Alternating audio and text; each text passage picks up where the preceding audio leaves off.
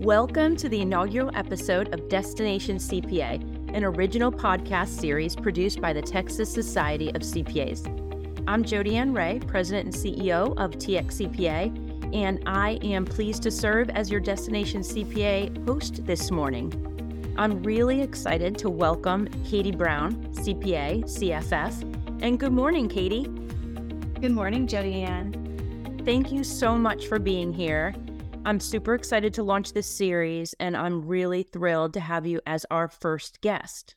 Jodi I am ecstatic to be here. And if you're a student who has found us, you are in the right place. Awesome. We're going to find all those students and candidates and hopefully impart some great information and knowledge to help them along their journey.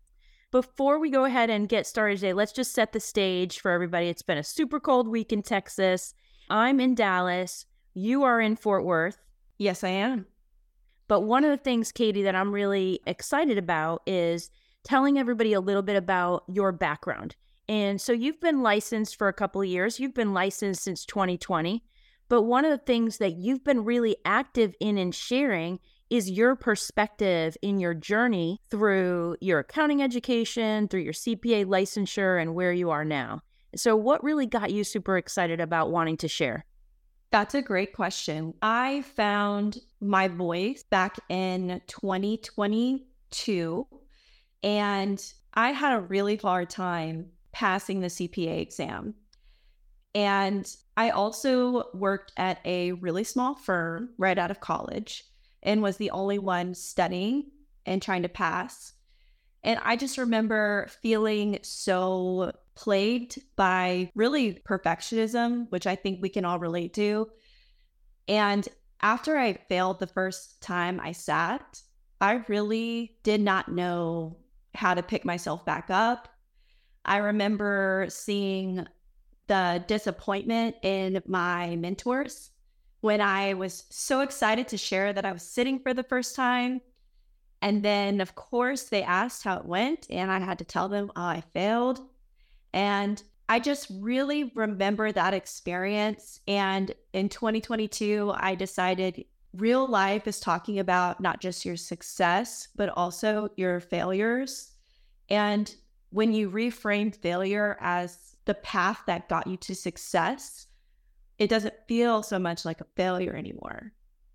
And so I started posting on LinkedIn about my experiences and got a lot of feedback and found out I wasn't the only one who felt this way. And that sense of community has pushed me forward to now talk to students constantly about this process and where they're at. And it's been a very rewarding journey for me. Amazing. So, we're going to continue some of that today. And thank you for being so open and vulnerable and willing to share because your passion for the profession really comes through. And so we want to be able to share that with everybody.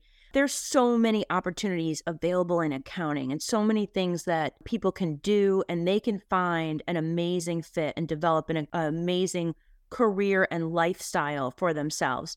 But we want to make sure that everybody who has an interest has that support, has those stories, Let's go back for just a second and tell everybody a little bit about what your journey was. Tell us where you went to school and a little bit of that background.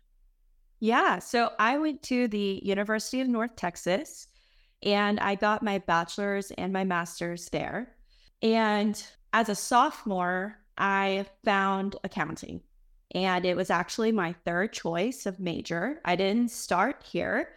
In fact, I knew what it was because my mother is a CPA and I was just not interested in industry, which is where she works. And I thought at the time that was the only thing you could do with a CPA. So I started in another major and then took another turn and then took another turn and ended up in accounting just because it really fit my personality. And I also wanted a job that I could be treated like a professional that was really important to me. And that to me made the cost of education worthwhile. So I was looking on the UNT Eagle job board and I found a posting for a forensic intern. And I had no idea what forensic accounting was. I was a sophomore. I had only had my first principles course. So I really had no business looking for an internship. Why not? So I went out for it and I was lucky enough to be selected as an intern. And I was learning as I was working. I specifically remember all of the acronyms that were being thrown around, and I just had no clue what they were saying. and it was such a good place for me to learn. And they were so good to me while I was in school, especially because when you enter the workplace as a professional, you set your boundaries. And so I was able to study during low periods and I was able to ask my mentors their questions as I was going through school and trying to decide which path I wanted to take. It was through my experience as an intern and specifically a forensic intern that kept me on the path in accounting as I entered my master's program, I started to get a little nervous about sticking with forensic accounting after college because in education right now, they really have two well defined paths and then this third sort of other. And those two well defined paths are audit and tax. So that's what I was hearing about when I was in school. That's what my peers were selecting from. And so I thought I at least have to give these a try before I finish school. And so I actually left that forensic internship and went and did a tax internship. And then I actually also did an audit internship. I'm so grateful that I was given those opportunities in college to learn and test out things that I thought I might like, but I wasn't sure because it made me feel super, super confident in specializing right out of college. So I actually accepted a full time offer with that firm that gave me the opportunity early on, and then worked for them as a staff accountant for a few years. Amazing. A couple of things I just want to reinforce about what you shared. It doesn't have to be a linear journey, right? You don't have to pick one destination and keep moving that way you can move and make changes. I love that you had exposure to work experience while you were doing your education work. Super helpful. And I love that you chose to look at a couple of different things just to evaluate. Let me see what's out there so I can really make sure I understand what the best fit is. Absolutely. I think something that is really challenging for students is how many decisions they have to make when they're typically in their early 20s, not settled, and you really just don't know. So, a lot of students that I speak with at the University of North Texas, the common question I get is Hey, I'm not a traditional tax prototype or an audit prototype. And how do I pick? And what if I might be interested in forensic accounting? What then? And the thing that I always encourage those students to do is to look for opportunities in the field to go and test out those education paths. Because what you'll find is that the work is different than the classroom setting. And I think our educators do an amazing job getting us prepped, but they can't do everything. And when you start working and you get on your first case or your first project, it really gives you a good idea of what that future in the career will look like for you. Really insightful and great advice for folks that are considering down this path. The other thing we might want to share is the fact that everybody's willing to share their own experience. And I know sometimes not everybody likes to ask, but getting connected with some professionals and just saying, tell me a little bit more about what you do. What is your experience like? What is your job? Helps give you a little bit of perspective beyond the classroom as well. So, we're all human and we love to talk about ourselves. so, if you're a student right now and you are thinking, I've never even heard of forensic accounting before, or you're thinking, oh, I never thought to just ask professionals in the field. I want to encourage you to reach out in your network, go to your LinkedIn or go to your professor and say, who can I talk to in this space? And Jodi Ann, when I tell you the amount of students that the UNT accounting chair sends my way because they come and they say, Hey, I'm interested in forensic. Who can I talk to about this? And they, it's as easy as an email, right? And the professionals in our field, CPAs are some of the most thoughtful, hardworking professionals there are. And we've been in your shoes, right? We've been a student, we've been a CPA candidate. So we are all so willing to give back to this profession and help nurture and mentor those that are coming up behind us. That's excellent advice. Just reach out, just put a hand out, and you'd be surprised who will give you some advice and wisdom. Yeah, I couldn't agree more. Uh, this is such a, a giving group of people that are engaged and involved. Let's talk a little bit, Katie, about that licensure journey that you had. You opened up our segment here just talking about you know what? I want to talk about all the experiences that I had. I want to share them. I want to give that perspective to somebody else. And the first time I went out and sat for a section, it didn't go the way I wanted it to go. So tell us a little bit more about what led you to the decision to pursue licensure. And then what were some of those critical junctures along the way that you had to face? Yeah. So the way that the CPA license was presented to me when I was in college was as the final capstone to my education. And sort of the reason why I stayed and got my master's degree. At the time, you needed 150 hours in order to sit for the CPA exam. So I would say early on, it was shown to me that this was the capstone. One thing that I did that I've heard other professionals say makes this process extremely challenging, but a lot of us do it, is I waited to start studying. And I graduated and was ecstatic to start my life, right? To start working and earning and having free time, which when you're an accounting student, you're already staying an additional year over your peers in other majors, usually. So for me, I let myself out of the academic hustle and I let myself just be a young professional. And it wasn't until on LinkedIn I saw all the people I graduated with passing all four sections of the CPA exam that I started to go, oh no, I'm behind. and so I decided softly at first, okay, I'll just try to start studying a little bit here and there and just start to try to get this done.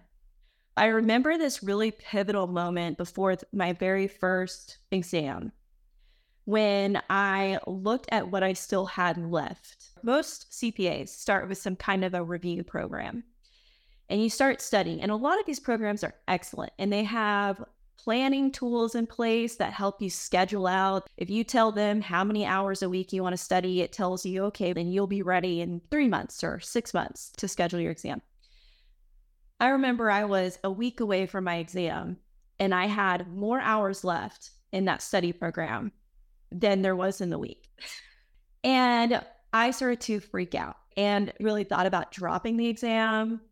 But my gut told me, you got to just get this first one over with, just get it done, see what you can do with what you have. Maybe you'll pass, right? So I sit and I did not feel good about the exam at all. And I think you had to wait maybe six weeks to get your score. So in six weeks, I get my score. I got a 74, which for those of you that was an audible noise on my end, and she's going to tell you why. For those of you who haven't started studying for the CPA exams yet, you need a 75 to pass. Okay. Getting a 74 is rough because I'm so sorry. you just you were like, oh, I was so close. The CPA exams felt like this mountain to me. And when I got that first score, I felt like I had been pushed all the way back to the bottom of the mountain. And then it's so exciting when you're starting this process, especially when you're working with other professionals. I had told everyone at my firm that I was sitting, And of course, everyone files in because they know the score are being released. And I had to tell everyone, I didn't pass. And I started to see the doubt that was behind some people's eyes. And I remember that hurt because I still had this little fighter in me that was like, you can do this. But doubt is very powerful. And after that experience, I remember what weighed the most on me was just the quantity of material that I would have to learn to sit for any of the sections. I realized at that time studying a tiny bit a week was not going to do it. I needed to fully immerse myself, fully get on board with okay, CPA exams, this is the goal. This is number one right now. I think it's important to pause at this point and say if you are a professional with a family, it is a full family process. Everyone has to be on board. And so at the time, I was living with family. So it was a conversation that I had to have with my family of guys, I'm studying, no distractions. I may not be as involved, right? Whenever we all want to do family dinners, I might have to skip it so I can study. And then it was also for me about getting the resources that I needed. I managed to go five years through college and never have to really push myself and try a new study method. What worked for me in high school worked for me in college. And I'm here to tell you that the CPA exam is just another beast. Like it's so much material and you need it all at the front of your brain when you go to sit. So I actually invested in a supplemental study program. It's called SuperfastCPA. And the person who created that basically becomes your coach. And he says, Hey, if you've struggled to pass using the traditional methods, try my way and see if it helps. And it's just this really intense way to study. I was so broken at that point. I didn't know where to go next. I didn't know how to study. I didn't know what the next step was for me. So I just took this like a sponge. I was like, this is what this person says. I'm going to do it. Let me ask you a question. So you had the you went through the first exam, didn't go where where you needed to be, and you felt like it pushed you back down. And sometimes when that happens, people question and they do have that doubt and they say, maybe this isn't right for me. But you didn't do that. You found your way to say, I'm going to get more focused. That conversation that you had with your family, great idea there. What else was pivotal in saying, no, I'm going to push through and I'm going to make this happen?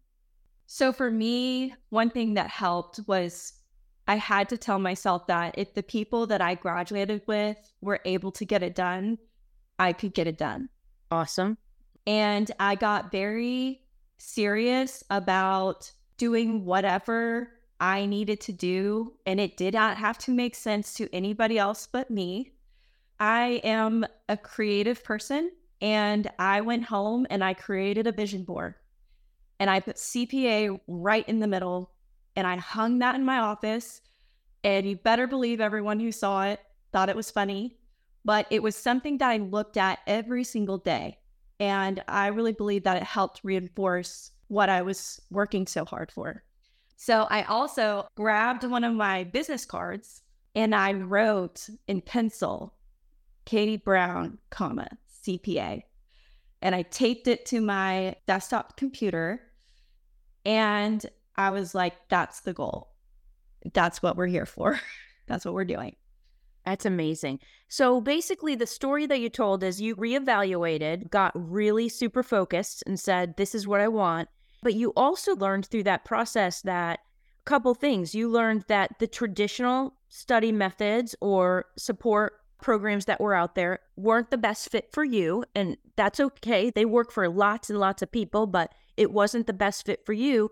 And even though you have already completed 150 hours of college and graduate level education, you had to come up with a different way to study to get this done. That is absolutely true, Jodi Ann. And you found a, a, resource that you told me about that I have never heard about. So I was happy to have you share that. And it's you, I think everybody has to explore a little bit and understand what their own styles are and things like that, and how to proceed. From that point, when you made this change and you got laser focused, how long did it take you from there to go through the next sections of the exam? Using the methods that the study program laid out, I was able to get all four sections passed in six months. Amazing. Very impressive. Thank you. It was extremely challenging. I bet it was, but you knew what you were there for. So, you had said a little bit earlier that you had gone through and finished all of your education, let yourself be a young professional before you started work on the exam. So, let's just clarify for those folks that are listening that might not know. In Texas, as of this fall, you can start sitting for the CPA exam after you've reached 120 hours of college credits and 21 hours of upper level accounting. So before, you had to have 150 hours completed before you can begin sitting for the exam. So lots of states allow that. We're we were actually a little late to the game here in Texas on that, but we made that change.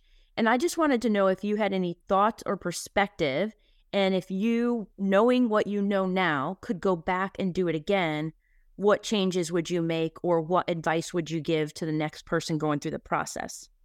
Knowing what I know now, and just as a side note, I think this is an excellent change to the program. Knowing what I know now, I would have started testing after the 120 hours were met. Which, if you say nothing else changes in my educational journey, what that means is that when I'm starting my master's program, I'm also actively studying and sitting for the CPA exam at the exact same time. I think that makes sense because it is so hard when you allow yourself to snap out of college mode to get back in. And there's also, you don't realize when you're in college, but you have a lot of pockets of time that you can really utilize to study. That when you're a professional and you're meeting client deadlines, you might have months where you can't even touch your review materials. And that can add a bunch of pressure to get things passed or to pick up a textbook after you've gone through a busy season, which is extremely challenging. So I remember going through my master's program, and there were people who were proactively studying, even though they weren't going to be able to sit till they got their 150 hours.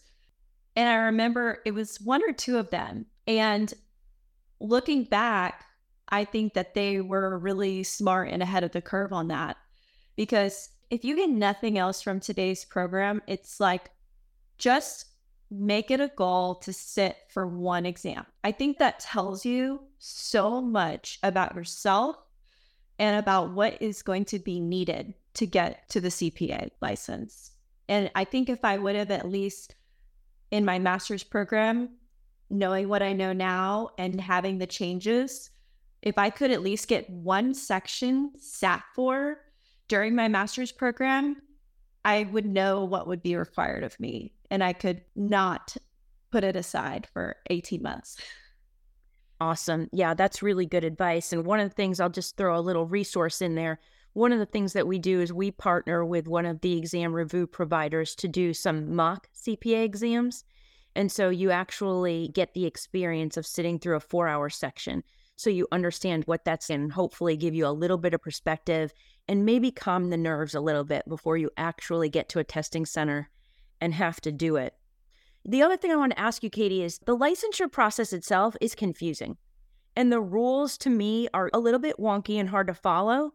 So, what was the best thing that was a resource for you in staying up to date in what you had to do when? Like, where you had to submit the application and when did I have to do all the things that you have to do, notice to schedule to sit for the exam, all those details.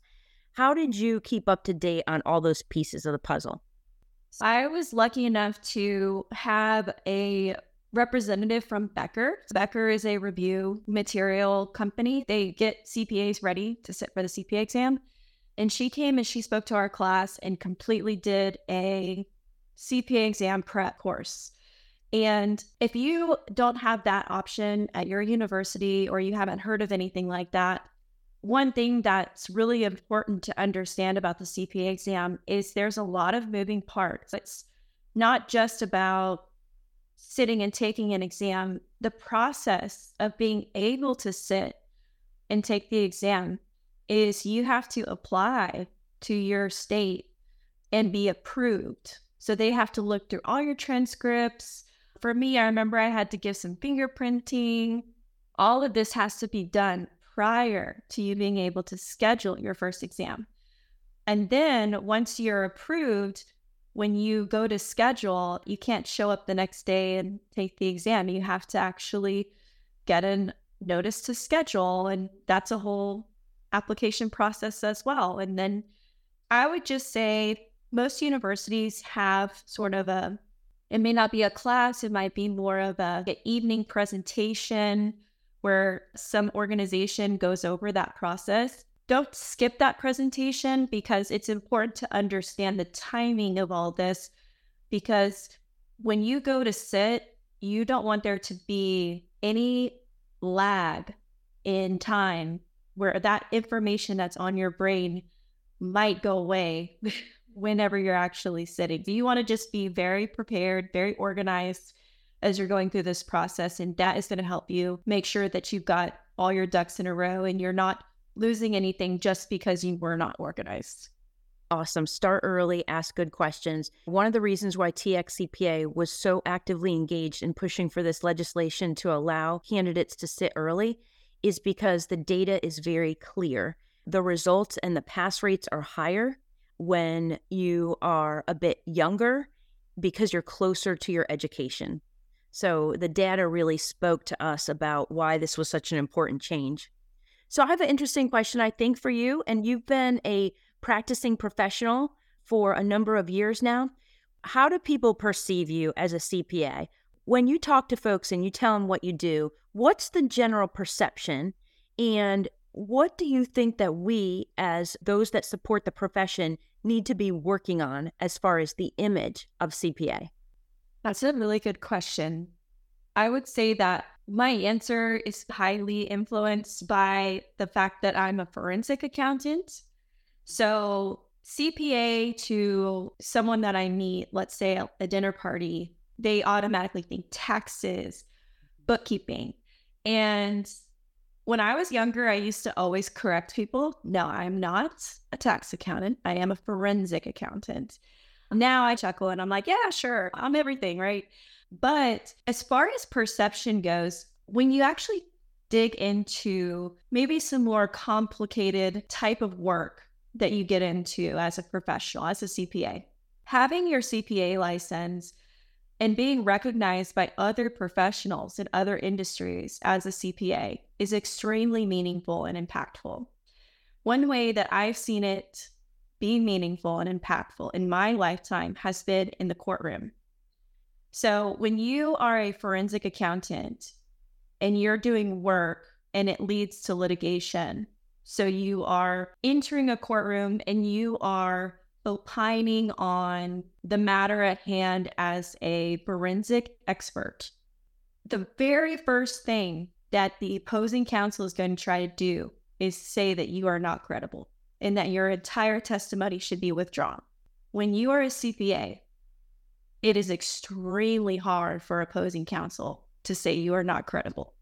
The only reason that is the case is because of the public's perception of what CPA means. So, because you don't actually have to be a CPA to be a forensic expert, I have seen firsthand that those who are not have to take extra steps in proving their credibility to the court.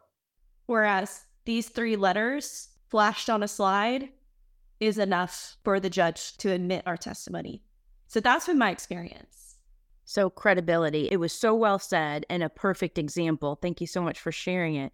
So, not only did you get your CPA license, though, so because you are really focused on forensics, you also in 22 received your CFF, Certified Financial and Forensics certification. And so I just wanted to talk a little bit what led you to that and why you wanted to add that specialization into your credentials as well. I think it's important to mention here that adding additional credentials is not going to be as powerful as the CPA. So, students who are interested in other fields, let's say forensic accounting, there's no bypassing the CPA. That's the most impactful, the most powerful credential. I am about 10 years into my career.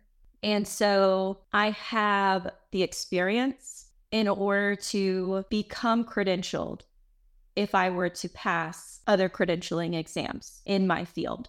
So for me, it was a decision with my team to have me study again and sit for the CFF exam in order to get that credential. And the reason why is because I had the experience already. And so it was a credential that could add to my credibility in the forensic space, specifically in the financial forensic space. And it was something that I could immediately get credentialed on because I had the thousand hours of professional experience. Awesome. That's a great story. And I think a really great way for people to think about it. We're in an age where lifelong learning has to be table stakes, if you will. That's just incredibly important for all of us to continue to grow as professionals. Just a couple more things. So, I wanted to make sure that people knew that starting this month, January of 24, there is a new CPA exam, and it's called CPA Evolution, was the process. It's still a four part exam, it's still approximately four hours per section, but there's three sections that everybody takes and then there's a discipline section, and there's three choices in the discipline, and you get to choose which discipline you want to sit for. But one of the things that is very instrumental in this change was the technology components that are embedded in every single part of the CPA exam, more so than they ever have been before. And I just wanted to talk a little bit about your perspective on how the field is changing and the reliance and the leadership in technology in how that enables the work? That's a really good question. And full disclaimer the CP exam changing means that I'm now a dinosaur because the exam has changed. So now nobody knows what it was like when I was sitting. I think as a profession, we are moving into this space where we are really needing technology solutions and also, we need our staff to be comfortable with technology that we utilize day to day. For example, incoming staff absolutely need to understand how to use Excel. That is critical. There are also some other technology programs that most firms use that if you struggle to pick up the basic concepts and if interfacing with technology is a challenge for you, it would be almost impossible to integrate you into the firm. I think that this move with the CPA exam really reflects that. And now being on the other side, being a CPA, I appreciate that the exam makers are trying to keep our CPAs relevant for the types of challenges that we are actually facing in the field. And I think it's really cool to give CPA candidates the option to specialize and to use some strategy there, right? Do you pick an exam that you think you can definitely pass? Do you pick an exam that seems difficult just because you like the challenge? I've heard people say both.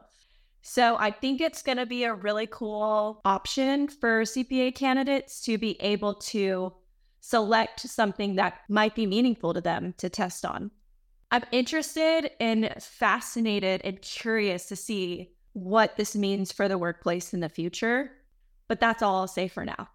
I agree. We're excited to have folks starting to take the exam, getting the results back, really help understanding that there are technologists that we really want to welcome and include into the CPA profession as well, because those skills are so critical to the work of the profession moving forward. One of the things I'd like to ask for you, you, you shared a really interesting resource that worked for you and really helped you in your journey. Are there any other resources or tips that you want to share that you think were really valuable for you?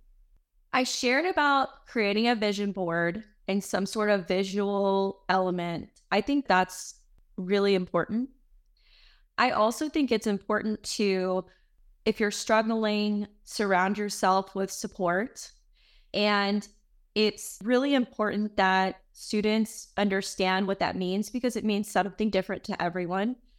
And what I have found just being a professional now who talks about these things is there are some creators and specifically some LinkedIn creators that I think do a really good job talking about the CPA exam changes and encouraging students who are going through the process. So I'm going to shout some of them out if that's okay. Absolutely.